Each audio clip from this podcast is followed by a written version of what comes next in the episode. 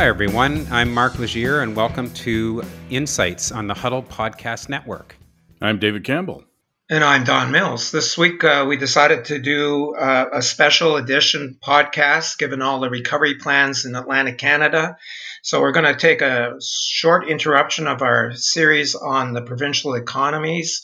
And we'll be back uh, next week with the third of the four part series. So, um, yeah, let's get into it, guys. Yeah, and thanks very much, guys, for having me. I love being able to jump in every few episodes and and uh, help uh, help moderate a conversation between you two guys. And so, uh, David, I think a good a good place to start is uh, you know setting us up on where where is the economy right now in the region.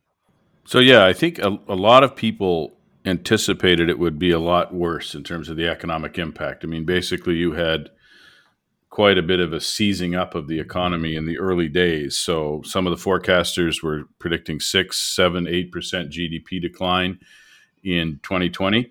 Uh, and in fact, it wasn't nearly as bad. The Maritimes did quite well. The average decline in GDP over the year was about 3.2, 3.3%. So it's still, in sort of historical terms, that's a big recession, a big, big drop, but not nearly as bad, probably about half as bad as some of the original forecasts. Newfoundland's GDP declined by 5.3.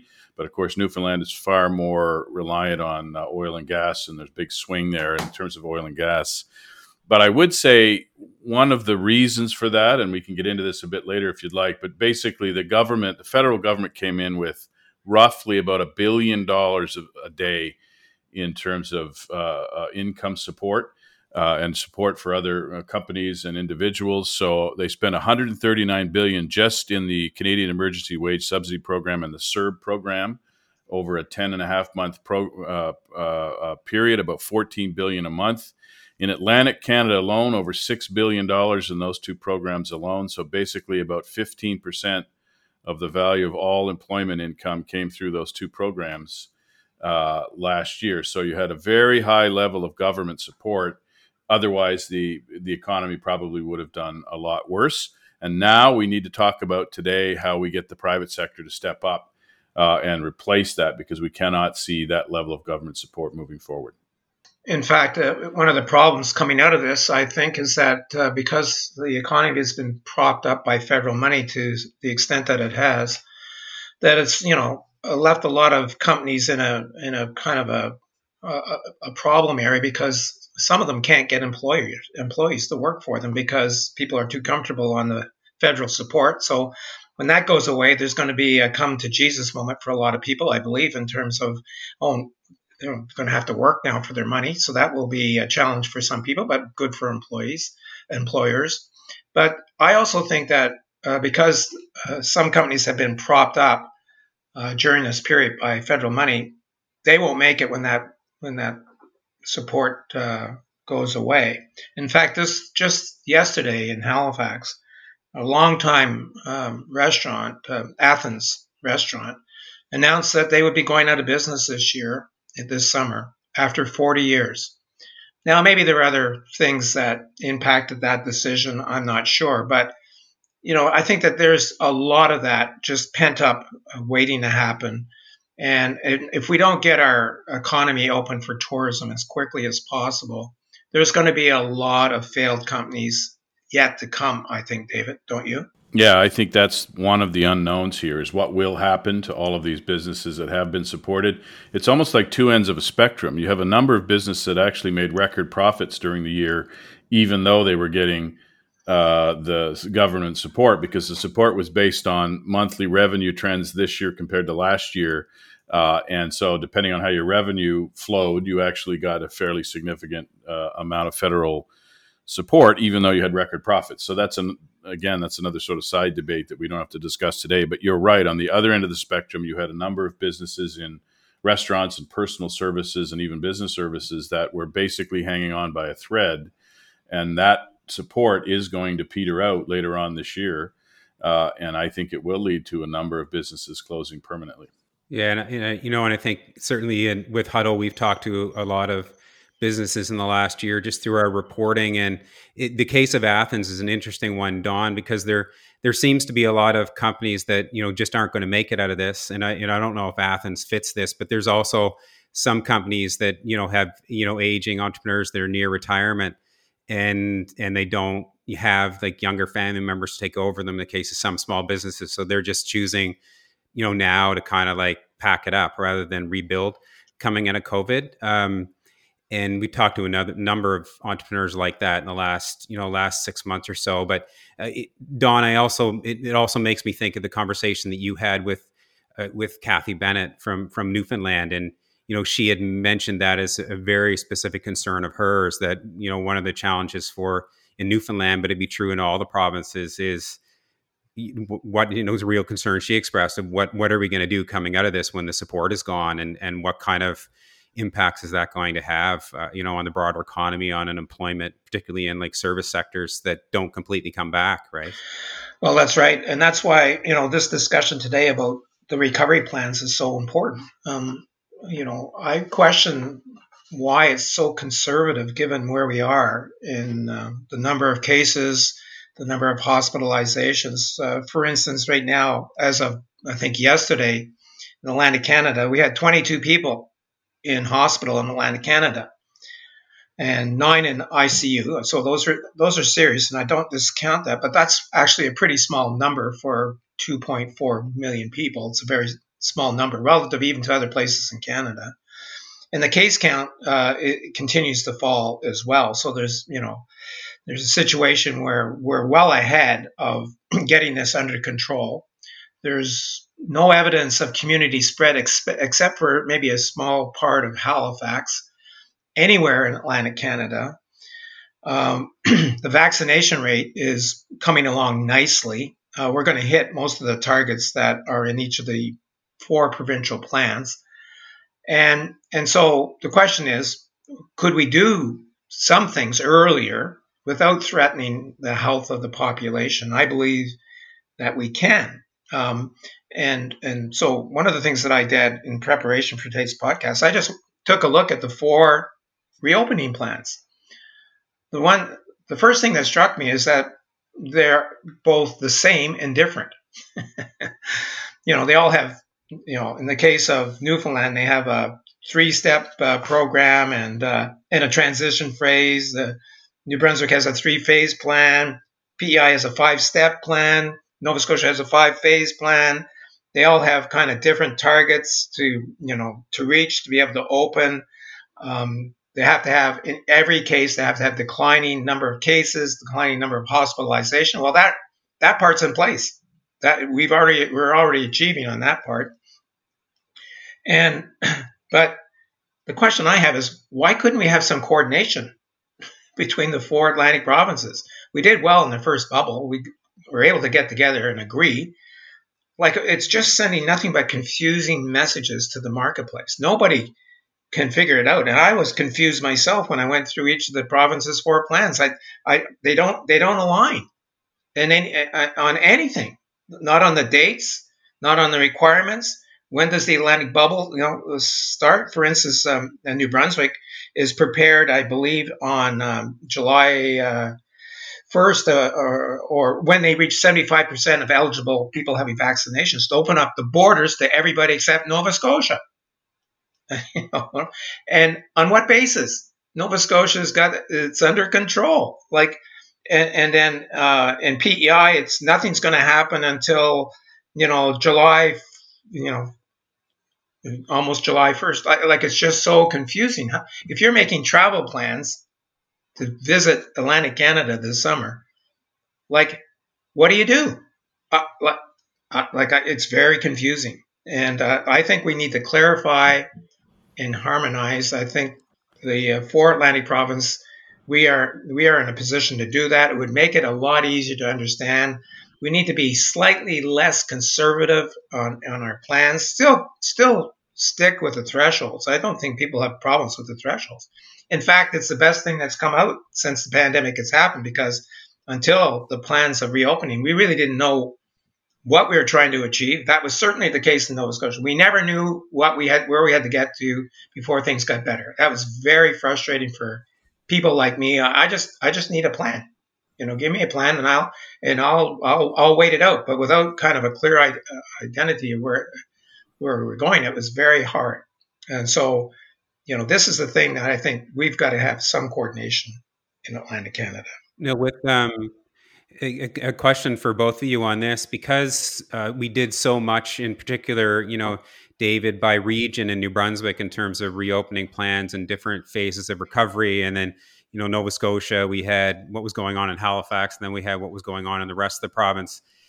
Did, did that patchwork system kind of lead to this lack of of uh, you know a recovery plan that would have impacted or been you know rolled out across the whole region? Did we got too caught up in well, this is going on in Halifax now, and then this is going on in Campbellton and then Moncton, and uh, like did that did that affect negatively our ability to plan as a whole region? I think it probably did. I mean, although I would suggest that maybe New Brunswick is finally trying to pay back Nova Scotia for not allowing our honeybees to migrate across the border. so this is our last chance to get a take a shot at Nova Scotia. No, I'm, I'm kidding about that.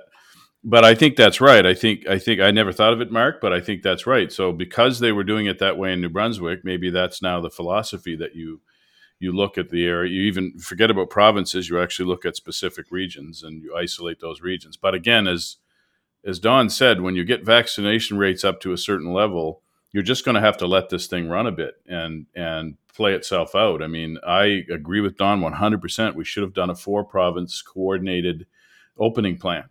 I mean, we talk all the time about the four provinces collaborating. This was an easy one. We'd already been doing the bubble last year. We already have, you know, a lot of similar characteristics when it comes to this pandemic. So I don't understand why the four provinces didn't come together and synchronize their plans. It would have helped with tourism. It would have helped with trade. It would have helped with know, family members getting uh, reuniting across the region. So I think that was a bit of a mistake. Yeah, and just to, uh, not to put too fine a point on it, but even even the um, various phases for each province have sort of different numbers for gatherings. It's it's all over the map. Uh, and, uh, and, so there's there's the rules within the rules. It's not just agreeing on timetable and, and the big thresholds, but what what are the rules that that you allow, the restrictions that you lift going ahead. I was surprised. Maybe I shouldn't be, but in the case of Nova Scotia, you know, there's plan for masking until you know everybody's got two vaccinations. Um, I was a bit surprised by that, but but but maybe it, it's not it's not the same in New Brunswick, for instance. The mask restrictions start to ease pretty quickly. So there's all kinds of differences. Oh, oh by the way, I actually like the regional uh, look within the provinces at, at, each region independently. I think we had another missed opportunity uh, in most of the region, especially in Nova Scotia, because if you look at the vast majority of cases in Atlantic Canada, they happen in Halifax. That's where it was. And why? Well, we have the largest urban area in the country. we had people flying in and out of the airport from all parts of the region. And by the way, a, a lot of source of the virus came from outside Atlantic Canada. We all know this, and yet, you know, we, we just now have uh, a testing protocol at the airport, which the airport authority had been asking for for months for months. This is a failure. Uh, and now, instead of making it mandatory, it's it's a voluntary testing. That doesn't make any sense. You know, there's a lot of learnings. I hope that after this is over, we put some sort of a, a group commission together to study the lessons and and and make sure we're ready uh, and, and for the next one because uh, there was honestly there are a lot of things that um, we learned by trial and some things that could have been done way earlier. The idea of doing it by zones or regions is really important because uh, in Nova Scotia, the vast majority, I think 85 percent of all the cases happened in Halifax through the whole pandemic. So there are other regions, uh, like currently I'm, I'm living down the south shore of Nova Scotia, in the western region of the province, where, you know, throughout the pandemic, that, you know, we might have had you know, five active cases at a time. Well, you can have different rules, like you've done in New Brunswick, depending on what's going on in each of the regions. You can actually keep the economy running a little bit better by just not simply closing down everything like Nova Scotia did early on, and then they learned from that. Uh, that they could actually have different sets of rules for different parts of the province. So, you know that that approach is still a good approach uh, to uh, keep the economy going where it can be kept going. And uh, I'm, hoping that there's some sort of a, um, I don't know, a study that says this is what we learned. This is the recommendations for. Uh, let's do it as Atlantic Canada because you know we're good at complying to the rules. Very good, best in the country. let's let's let's let's learn our lessons because it's going to happen again. And uh, another question on on the reopening is um, international, you know, travel and and Americans being able to come in here. I know with the just from a lot of people I've spoken to, there was a lot of confusion over the, the New Brunswick plan and the idea of you know people being in Maine being able to possibly come into New Brunswick in that in in as early as August. Uh, but of course, that was all predicated upon federal federal decisions. Um, I do know that you know one person who's trying to get to New Brunswick in the summer from the United States can get to Ontario, but can't find a way to get into New Brunswick yet. If you, do you, is there clarity in either of your minds around how that U.S. border piece is going to look? And it doesn't matter right now if we know what it. no, like? No, I think it matters a lot. And and here's a question that I have. I don't understand this if you have your second dose of vac- uh, vaccine, why is there any limitation on people either coming into the country or coming into our region? As long as you can prove you've had the second dose of the vaccination, either that works or it doesn't work. Why are we weighty with it? It should be, and this is something that Atlantic Canada, I think, should do right away. Said, open it up to anybody. Now, if the if the Canadian government it's not allowing anybody to cross the border. There's nothing we can do about that. But put a blanket statement out there. If you've had two doses of the vaccine, you're good to go. And by the way, that's in every one of these plans already, but it's sometime in the future. Why do we have to wait sometime in the future to execute on that specific initiative? You know, I, I, I have friends um, uh, who live in uh, Blue, uh, Lunenburg, who've been coming to Nova Scotia uh, from Arizona. They've been coming to Nova Scotia for more than 20 years. They usually come early in the spring and leave late in the fall every year. They've invested a lot in Nova Scotia. They're really good. They they're involved in the community in Lunenburg. They're they've been both fully vac- uh, vaccinated for a couple of months. Why are we preventing those kinds of people who make a contribution, an important contribution to our economies and our communities, why are we not allowing them in now?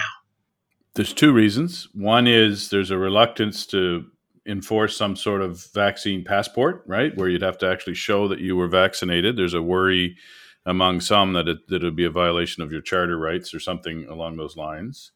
And the other one is that you still carry you can still carry and, and you carry the virus, you can still get the virus. So I follow baseball and a lot of baseball teams, the players that are fully vaccinated are coming down with the virus. Now, most of them are asymptomatic. They have to get tested every week, and most of them are asymptomatic, which comes back to my earlier point that we once the vaccination rates are high, we're just going to have to let this play itself out even if people uh, at a low percentage are actually getting it, they're going to they're going to be less sick because the evidence is now that if you get the virus after you've been vaccinated, you are far less sick, far less likely to go to the hospital. So this becomes more like a seasonal flu. And I think that's really where the test will be. If the public will allow 30 cases in Moncton, 20 cases in Saint John, 50 cases in Halifax, uh, because of these opening of the borders, even if it means less hospitalization and very, very few deaths because I think it's going to happen. I think that you know the, the, the data is in that even if you're fully vaccinated, you can still get it and you can still carry it. Well, I, I think David, you bring up a really uh, important point um, for governments. They need to reset expectations going forward, and they need to do that fairly soon. Uh, as an example, uh, I've been following this as closely as most people, I think, listening to all the experts on you know the chances of getting um, COVID with vaccinations. It does happen. It's not. It's not hundred percent. It's not hundred percent. Nothing was be hundred percent. Uh, there's more and more evidence to suggest that the likelihood of you having it, even on an asymptomatic basis, and spreading it is extremely low. because the viral load that you have is much lower than somebody who is not vaccinated. But th- these is, this is a kind of information that the public needs to better understand. They also uh, need to better understand, I think, uh, what the go ahead likelihood is of that we're going to still be dealing with COVID for years to come. Well, I think it's probably pretty high. So let's get people ready for the fact that it's going to be, you know, it's going to be around probably forever now, and uh, we're just going to have to, you know, vaccinate like we do against other things, and um, and and learn to live with it because it's not likely to go away. It's uh, and and this is something that I think a lot of people really don't yet understand, in my view. So resetting expectations for the general public is really important. I think they should start at the federal level, by the way. This should be a pan Canadian resetting of expectations. You know, you know what happens when we get to 75% uh, fully vaccinated, and uh, what are the expectations? Oh, and by the way, here's another bugaboo that I have. And in this region, we use two different ways of tracking vaccinations. One as a percentage of eligible people, one as a percentage of the total population. I don't know why we're doing this. It actually it's so confusing because what uh, what they've said is that for us to get herd uh, uh, immunity, we have to get to 75% of the total population. And yet we're using this eligible because we can't vaccinate people under 12 years old. Let's let's use a common language so we all understand where we are. And uh, just on that point, I just, you know, in Canada right now, we're almost at 63% of the total population who've had one dose and almost 9% who've had a second dose. Pretty good, really. Uh, in Nova Scotia, it, range, it, ranges from a high of 63% with one dose and, and 6% with two doses in New Brunswick uh, to uh, kind of the low number of PEI only 56% with one dose, but with 9% with two doses. And if you think about those numbers in terms of these are the whole population, not the eligible numbers uh, uh, to receive it. Almost every province, is, except I think Nova Scotia, is using eligible, you know, numbers, which are need to be higher, of course, because you're not including the people under 12. So I, I find it's unnecessarily confusing for the public. Let's use the same metric, the metric that we're trying to get to, which is 75% of the total population with herd immunity. Yeah, and I mean, I think for me, and I think this week in New Brunswick, um, around hitting that seventy-five percent target of eligible, to me, the main reason to at least keep that that stat in play is it acts as a bit of a pressure point, uh, you know, on people who just, for whatever reason, they might be anti-vaxxers, but they also just might be have not gotten around to it. Quite honestly, as hard as that seems to be to, be to, to believe um, that being able to talk about the percentages of eligible is just important insofar as it acts as hey if you know you, you, you got to get this so we can get at least a 75 of eligible right no but i think you're right I, I, get it but like you know the numbers are confusing to most people because we're using two different bases to figure out where we need to get to and it's unnecessary. So guys like i mean despite all this we're you know we're all optimistic that we are coming out of this and we are going to be able to restart the economies and start to open things up fully again. But turning so turning our mind toward that kind of optimistic uh, view at this stage that of course we can still experience setbacks. Um, david I'm, I'm curious about some of the some of the the economic hangover effects here um, you know around around issues like you know restarting immigration and and getting air travel back up what are what are some of the hangover risks that we're we might face here? I have so many, so I'll do some rapid fire, and then we can we can just discuss. Uh, the first one is around household spending. I think we've started to buy a lot more online, and I have seen a number of buy local initiatives to try and restart local purchasing. But I wonder how that's going to play out over time if we've now become more comfortable just just ordering from Amazon or other online sources, and that will displace local business uh, local businesses. So we'll have to see. I'm very concerned about air transportation. There's a lot of talk about reducing the number of airports, particularly in New Brunswick. There's a lot of concern, even in a place like Cape Breton, uh, CBRM, that that airport may not come back the way it was in the past. So very concerned about air transportation. Very concerned about immigration. New Brunswick and Nova Scotia were at record levels in 2019, and they dropped by half last year, and I'm wondering how long it'll take that to come back, including international students. I'm very concerned about out of province tourism. Uh, we talked a little bit about that earlier, but if that doesn't come back, that could permanently. I mean, if you think about after 9 11, it took a decade to get those numbers back up to where they were before 9 11. Uh, and then the final one is the budding entrepreneurs. We talked about the impact on entrepreneurship earlier. I'm very concerned that now with pandemic risk floating around, that there'll be less people interested in taking entrepreneurial risks. So those those are just a few of my concerns about COVID 19 hangover moving forward. And I'll talk a little bit later about what I think government should do to try and help address that. Yeah, no, I, I agree that those are all uh, concerns that I have as well. Uh, that's why that uh, I would be pushing for uh, reopening our region to travel sooner than planned, uh, given the the l- relatively low risk that we face now compared to even a month ago. And I would start, I would open up the Atlantic bubble like today, honestly. Um, we need to get some predictability for the tourism industry. I'll, let me give you an example. You know, I was thinking about uh, going to New Brunswick. I wanted to go to Grand Manan, you know, but I'm not making any plans. I'm not making any plans of, you know, I've had one shot of vaccine. I'm not going to come back and isolate for two weeks to go to Grand Manan for a few days. So that's not going to happen. You know, so that's the kind of postponement that we're having with people trying to make travel plans. And you ask anybody in the travel industry, what's the biggest biggest issue? The lack of predictability on when they can start taking reservations. And uh, every week is is meaningful in a short tourism season. So thinking that we're going to have the bubble open by the end of June, uh, that that's that's a big lost opportunity for way too many people in the travel industry and the hospitality industry. Just ask them. So you know we can overcome that almost immediately within the bubble. Again, the total number of cases that we have in this region is probably you know three or four hundred. It's not a big number. 22 people in, in hospital right now. It's not a big number you know, I think we can afford and use all the safety protocols that all these businesses are using, follow them, of course, social distancing, masking, whatever. You know, let's just let's just open up our uh, our region at least to travel. That's a good start. And then as soon as possible, and starting with the double vaccinated people, allow them to come in as uh, as soon as they're able to get here. That would make a big difference uh, to our economy, and it probably will save a good number of businesses as well.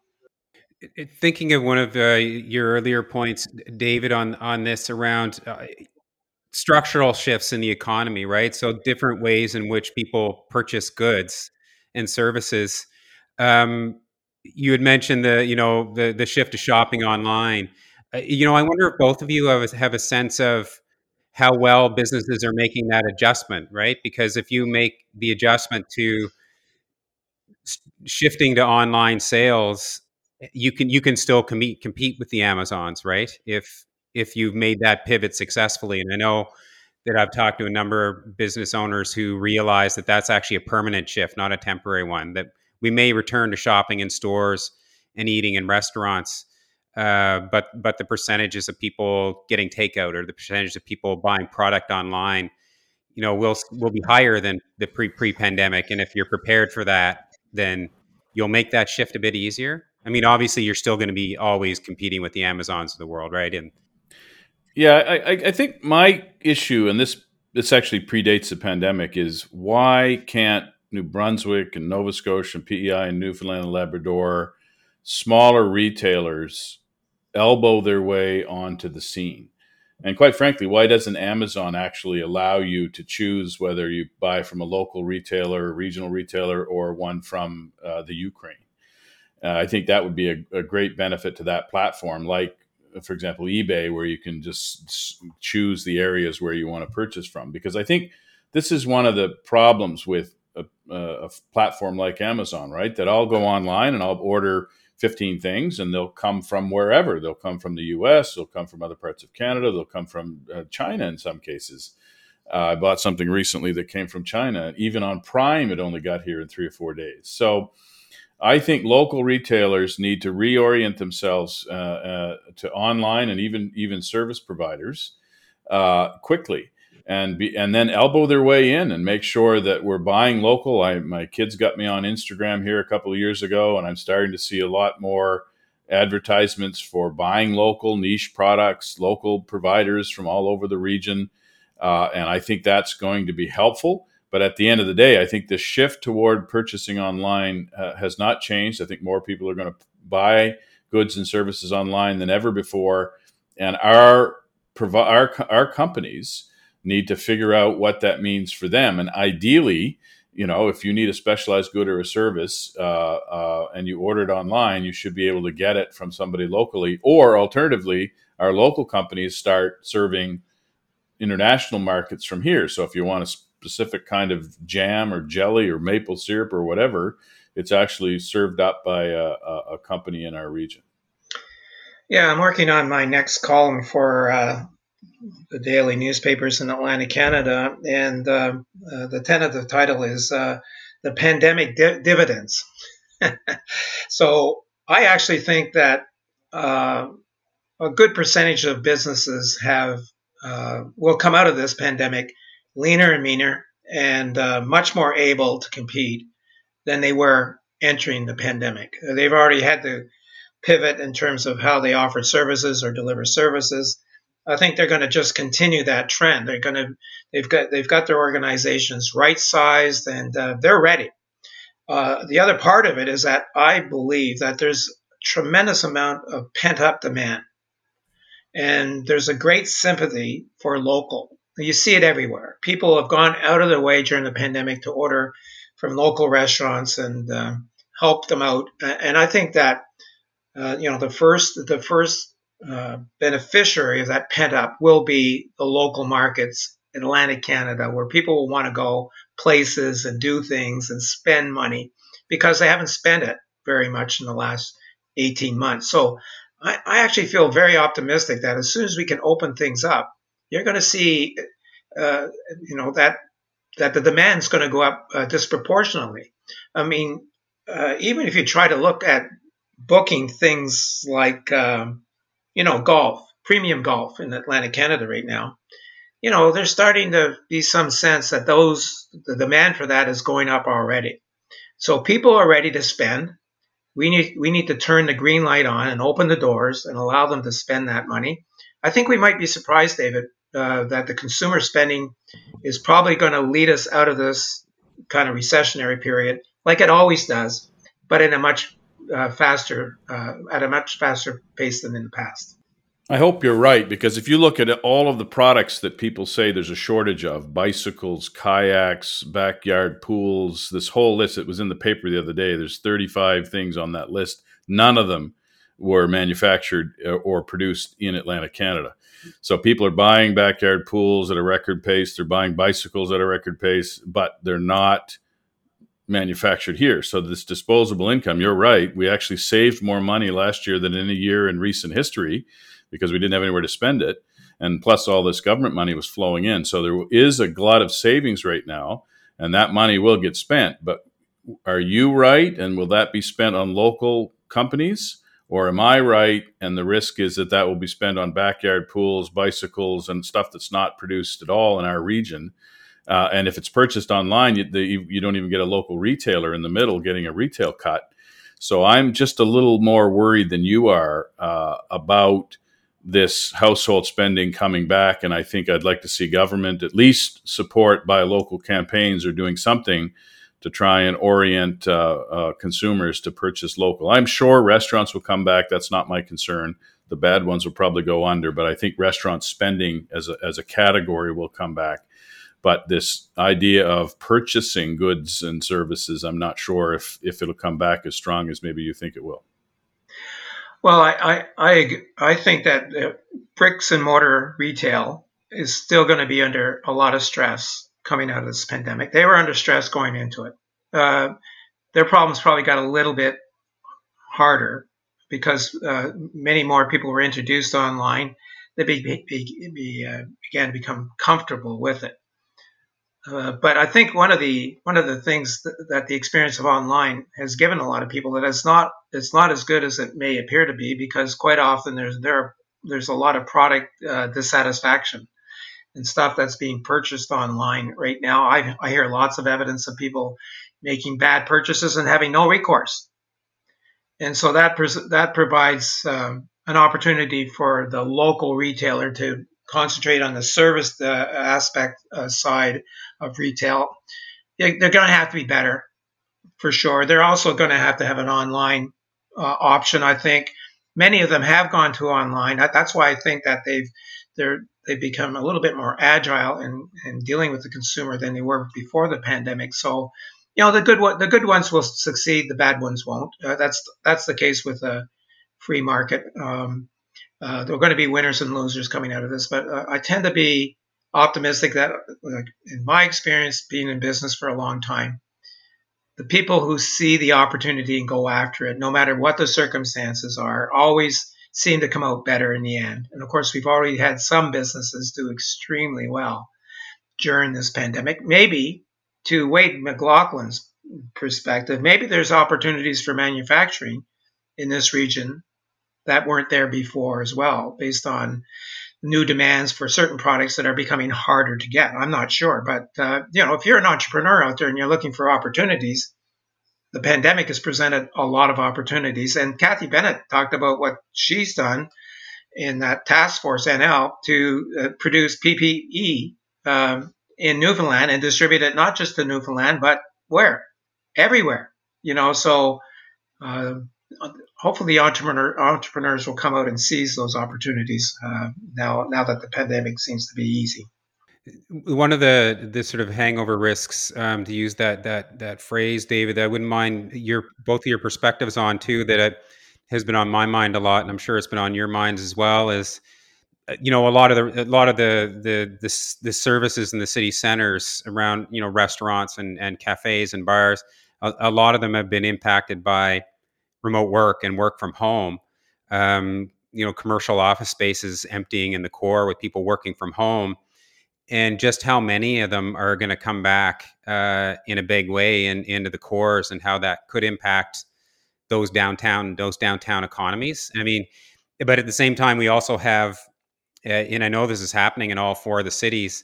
Uh, construction of of large apartment buildings in the downtowns that are going to bring more people into living in them. And it's been one of the parts of the economy that hasn't seemed to suffer at all, right? There's still the cranes in the air right now are to build apartment buildings in, in Saint John. And I know Halifax is very busy on this this in this regard, Don.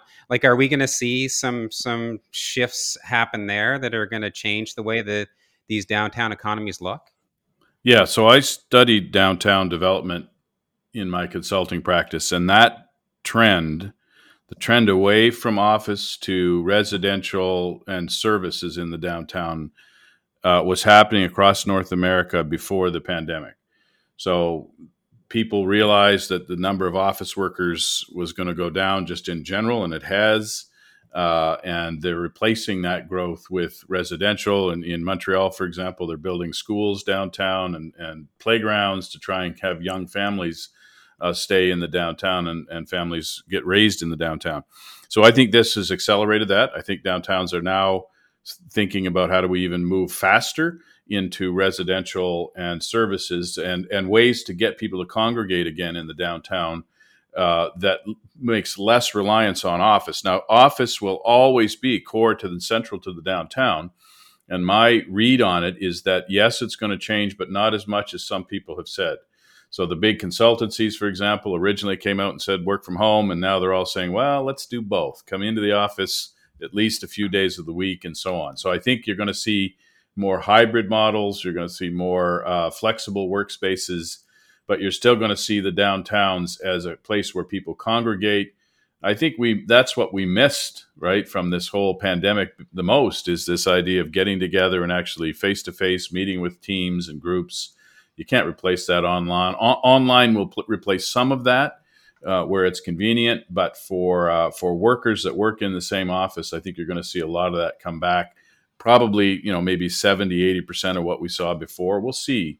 but that would be my take on it. And then you'll see downtowns continuing to accelerate uh, the development of residential and services uh, to replace that office. And you're right, right now in the big urban centers, Fredericton, Moncton, Saint John, and Halifax, that's that's going apace. I mean, Moncton, there's probably 15 developments right now in the downtown, the apartment complexes. So I think that's going to be good. It's going to offset some of that um, need for uh, office and commercial.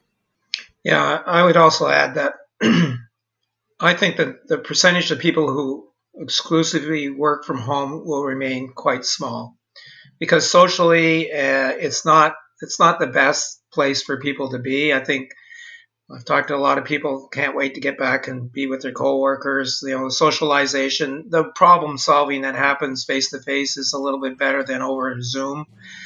There's lots of benefits to getting together. There may be a hybrid uh, model for many people, but uh, I'm actually think that the percentage will be higher than David uh, has expressed at 70 or 80 percent.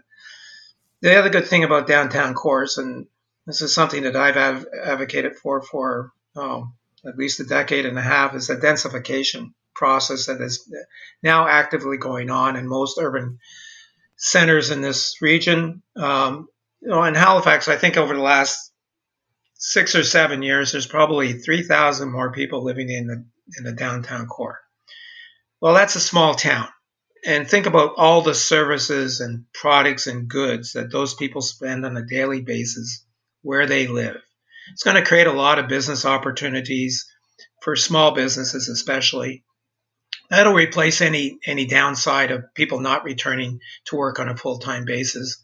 I'm I'm very optimistic that our urban cores especially the ones that I've studied in depth, like uh, uh, Moncton and Charlottetown, Halifax, and even Saint John, you know, they're going to be way better off in five years than they are today, no matter what happens, because of their their master plans for each of those urban cores.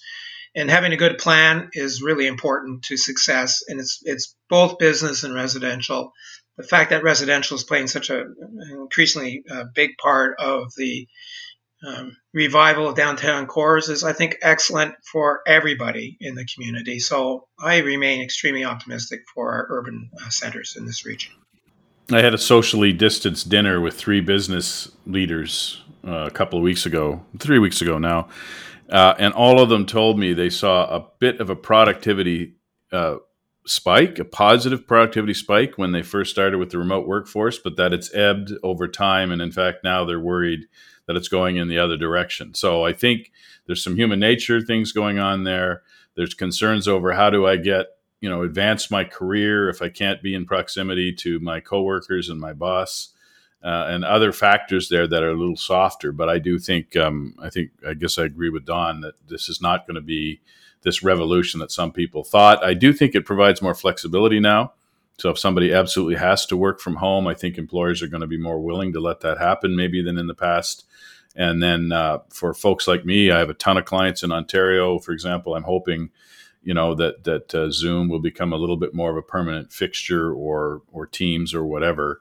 But at the end of the day, I'm going to have to get on a plane, get back to Ontario, and see many of my customers face to face when this pandemic um, uh, ebbs. Yeah, I just want to add that my own experience is that uh, I had people working permanently from home uh, when I uh, ran my business, uh, and it worked out really well. Uh, they did. They came into the office occasionally, but almost all the work came from home, remotely. Um, but here's here's my my experience. There are very few people where that works well with you know, not everybody, I would not offer that to everybody because I knew that they just wouldn't be as productive. There are some people with the right personality that are able to be as productive working remotely than working uh, in an office. But I would say it's the smallest percentage of the labor force. And as David intimated, you know, when you get home with all the distractions and like it's very easy, it's very easy not to become as productive as you would in a working environment where there's a little bit more structure and discipline. I'm sure there's be a lot of people who hate me saying that, but that's my experience as an employer. And it also helps us create a little bit of separation and work-life balance, right? Like I, I could personally, I could be working out of home 100% of the time right now, but but I come into the office just because I I just need a break from the house um, and need to create a little bit of a little bit of separation there. But I know, like I, I interviewed Allen Lau, um, the CEO of and the co-founder of Wattpad, which has um, a headquarters in Halifax, and you know he told me it, you know it, it's worked for a year, you know, but he he can't grow his company uh, with a 100% workforce at home, and even remains you know committed to opening up an actual office in Halifax because uh, right now their their workforce is entirely remote in Halifax because they opened during the pandemic. Um, but it's just, it's just not going to work long term for the growth of their company to have everybody working from home because they they just need to be at least two or three days a week connecting with each other. Um, I know we've been talking about really raising solutions all along um, as we've been having this conversation, um, but you know, but looking to solutions as we work our way out of this. Right, we have to restart immigration. We have to start bringing international students in again. We have a, a, workforce that's been on various you know wage subsidy programs or um, uh, or or a form of EI through all this. How how does the labor force look coming out of this, and and how optimistic are you guys about overcoming the challenges? What are some of the solutions to restarting um, some of this? Well, so I'll just give you the example of New Brunswick quickly because the 3.4 or 3.5% decline in GDP actually means our economy shrunk back to the 2016 level because we haven't been growing very fast. So if you look at PEI, it doesn't matter. They shrunk by three, they're still up by nine. But New Brunswick is actually back. So we've got to make up now multi years of economic growth. So I think in Nova Scotia, not as bad, but but in a similar circumstance. And of course, Newfoundland and Labrador, the economy is smaller, considerably smaller now than it was in 20, 2016. So that means less tax revenue, right? Because tax revenue is very proportional to the size of your economy and your growth in your economy. So I think we've got to really get back, government's got to get really back to focus on a growth agenda. And labor market is a real issue, but I think, as Don said, once the enhanced EI goes away, I think you're going to see people maybe reluctantly, but they're going to have to get back in the workforce. I think this is a real challenge. I talked to the uh, uh, HR manager at one of our large contact centers she was offering just she wanted 20 people at 1650 an hour plus full benefits and she couldn't find 20 people and this was in saint john and there's something like 8000 people unemployed right now in saint john so you know i think once enhanced ei goes away she has a better chance of recruiting those 20 people. Uh, may have to put her wages up a bit i'm not sure. But at the end of the day i think that that uh, the government support has been fun but now it's done and we got to get back to to uh, you know focus on the workforce and focus on growing the economy focus on bringing in newcomers and international students as we talked about earlier and ultimately making strategic investments. One of the things i wanted to talk about today was in this ultra low interest rate environment somewhat ironically the provinces particularly in atlantic canada with the exception of newfoundland and labrador as we've talked about in a previous podcast have a little wiggle room in terms of investing in important capital projects like rural broadband uh, and other what I would call economic development uh, supporting infrastructure. And I think governments need to be looking at that now, um, up to and including housing. We've been talking about housing in s- several of our podcasts, but maybe there's a role in the public on the public side uh, to start boosting investment in housing. So now is the time for government to be very deliberate about how do we kickstart this economy? How do we get back to sustained levels of two, two and a half percent growth? And for New Brunswick, that means going back 15 years now to, to the last time we saw that level of growth in a sustained way in this province. Uh, but I do think governments need to be very, very diligent now about the focus on getting us back to a reasonable level of economic growth. So, as I mentioned earlier, uh, I think the private sector is really as as happens in every economic downturn, becomes a little bit more efficient, uh, more focused, uh, leaner, uh, actually better able to compete going forward. So uh, I think the restructuring uh, of the private sector has happened and it's ready to take off. Look for opportunities, to take advantage of those opportunities. The same cannot be said for the public sector institutions. There's been very little pressure on them as a result of this pandemic. Nobody's lost their job. You know, uh, nobody's concerned about taking a pay cut or any of those sort of things. So they've been isolated from the economic impacts of the pandemic, and there's really been no uh, motivation to improve how they do things.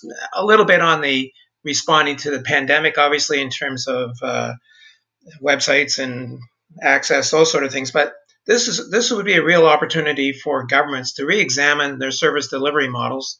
Number one, and move maybe to more online uh, service delivery, which would be more efficient and, and cost effective um, uh, for the public. So that's you know that's one thing that uh, they should take advantage of, I think, and uh, it would be um, it would be important for them to to do that.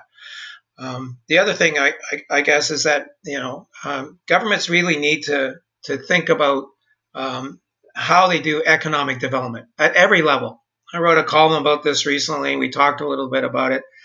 You know, our economic development efforts have been, you know, mixed. I'm going to be generous, mixed over the last few decades. We have way too many organizations doing way too many of the same things with really no outcome measurement and no accountability. This would be a good opportunity to think about how we do economic development in this region uh, in, in, a different format. Um, right now, the government of New Brunswick is going through their municipal reform. I actually put a submission in. I don't know if you guys knew that or not, but suggesting that this is a time to realign economic development uh, around the hub strategy that we had talked about because it makes sense to think about uh, regions of economic development rather than even municipalities. So this is a great opportunity to take advantage of that, uh, of, of, of, looking at how to do economic development in my mind, and get uh, you know a little bit more measurement, a little bit more accountability would be good. And finally, the thing that I that I would say is that we're probably going to have Scott Brison on in a near uh, podcast. He's been charged with uh, chairing the Commission on Economic Growth. And, uh, you know, one of the things that I want to talk to him about is what do we do for communities outside of Halifax? Because Halifax is fine. It's going to be fine. You don't have to do anything for Halifax. Halifax is on a roll. It's got momentum. It'll be fine. You know, it, it but but unfortunately, what, what's going to happen is Halifax every year becomes a bigger percentage of the population of Nova Scotia and a bigger percentage of GDP. What does that mean for the rest of the province? What are you going to do to stimulate economic development outside the major urban areas that are fine? Moncton, Fredericton, and, and soon to be Saint John, Mark, are fine. But, you know, Miramichi, um, you know, um, Amherst, Yarmouth, all, those communities are not fine and we need to find a new way of, of, helping them develop their local economies. And we've talked about some of those ideas in the past. So that that's kind of uh, I see it as an opportunity to redefine how we do things going forward, especially from a public sector point of view. Oh, by the way, I should mention we talked about this. One of the things that's already happened, and, and this is a good thing on the public side, is that we now have telehealth that I think will become permanent. That's that's more efficient, way more efficient. And um, and and so there has been there has been a change on the health delivery side, which I think is positive. Uh, David, you've raised a couple times uh, during the chat here. Uh, you know, a concern. One of the concerns is is how entrepreneurs will fare coming out of this, and and and and the risks people will be willing to take. Right. I mean, we've seen there are lots of examples of resiliency um, and and growth during during this period. Um, but are, are the concerns around uh, pe- people's entrepreneurs' willingness to take risks coming out of this? Is that something we should pay attention to? Um, what you know is- issues around you know research and development and money poured into innovation in the region like how are we how are we looking coming out of all this on those again so it's a concern if you look at the share of our entrepreneurs that are over the age of 55 how many of them are willing to make a big pivot now and and and put more capital in the business, invest in research and development and R and D, or or pivot into some other uh, online focus? I'm not sure the answer to that question. I, I have seen, and I think we're starting to see a lot more of what I would call these micro entrepreneurs, the ones that have very little you know capital invested but they you know they're they're doing things on the weekend and they're setting up little shops here and there and pop up and making five or ten thousand dollars. And as I, I, said in my blog on this, I think that's great. It's nice that I can go get a fresh waffle on the corner at, at the market on Saturday.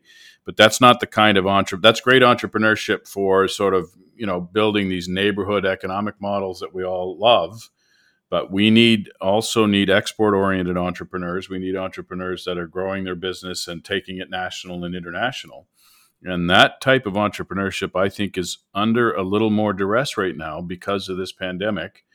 And I worry moving forward that we're not going to see as many of those entrepreneurs taking that leap because now you've thrown pandemic risk along with competition and workforce risk and every other kind of risk you can imagine that these entrepreneurs face.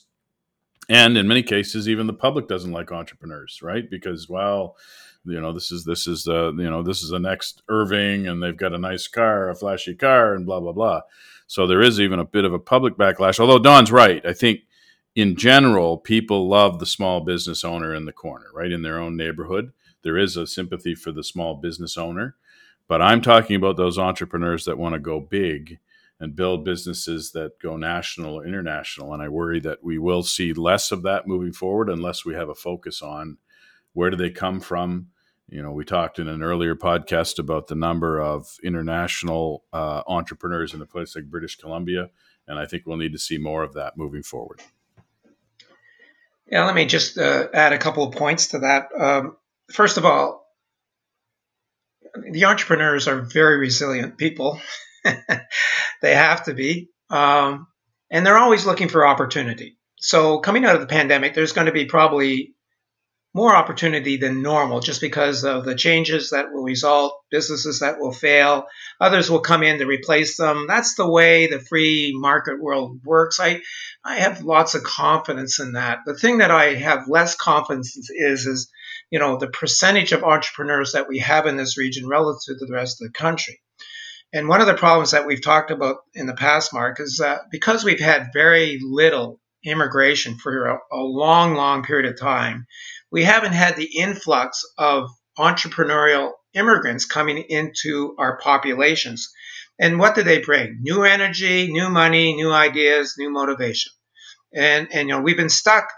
Stuck is not the right word. We've had the same group of entrepreneurs trying to do the same thing year after year. It's only when you get new people coming in with new ideas that you get the self reinforcing development of the entrepreneurial class. So I'm optimistic once we get back uh, on the more of uh, the uh, immigration attraction that we've had in the past, that we'll have more of those people coming in. And here's the other opportunity we talked about. I think is really important to the point that David raised about, you know, the large percentage of businesses that will transfer ownership in the next uh, little while.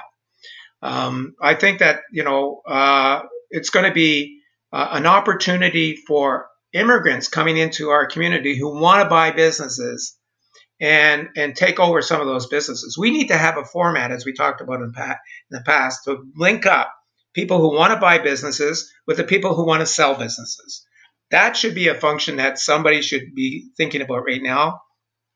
And maybe it's a private sector uh, uh, enterprise. Probably it is. But I think that there's lots of there, there should be lots of opportunity for people to come in and look for business opportunities by taking over the businesses of people who want to exit. Well, guys, uh, is, is, there anything that we haven't uh, touched on here that uh, that you want to touch on before we close? Yeah, I just make one last point. I do think that we are in a little bit of a race for time. We've seen, for example, a lot of people, or at least we think a lot of people, have moved here to retire during the during COVID nineteen. Um, you know, we're seeing, I think, 7,000 people in New Brunswick alone retired last year.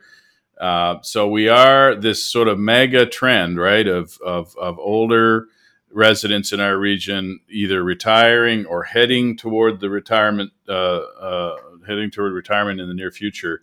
And so we do, as a society, we have to be thinking about how do we re- replace the folks heading out of the workforce with folks, younger families and younger folks coming into the workforce and that has to be an overarching theme. And we can't let COVID 19 uh, derail that as we look to the future.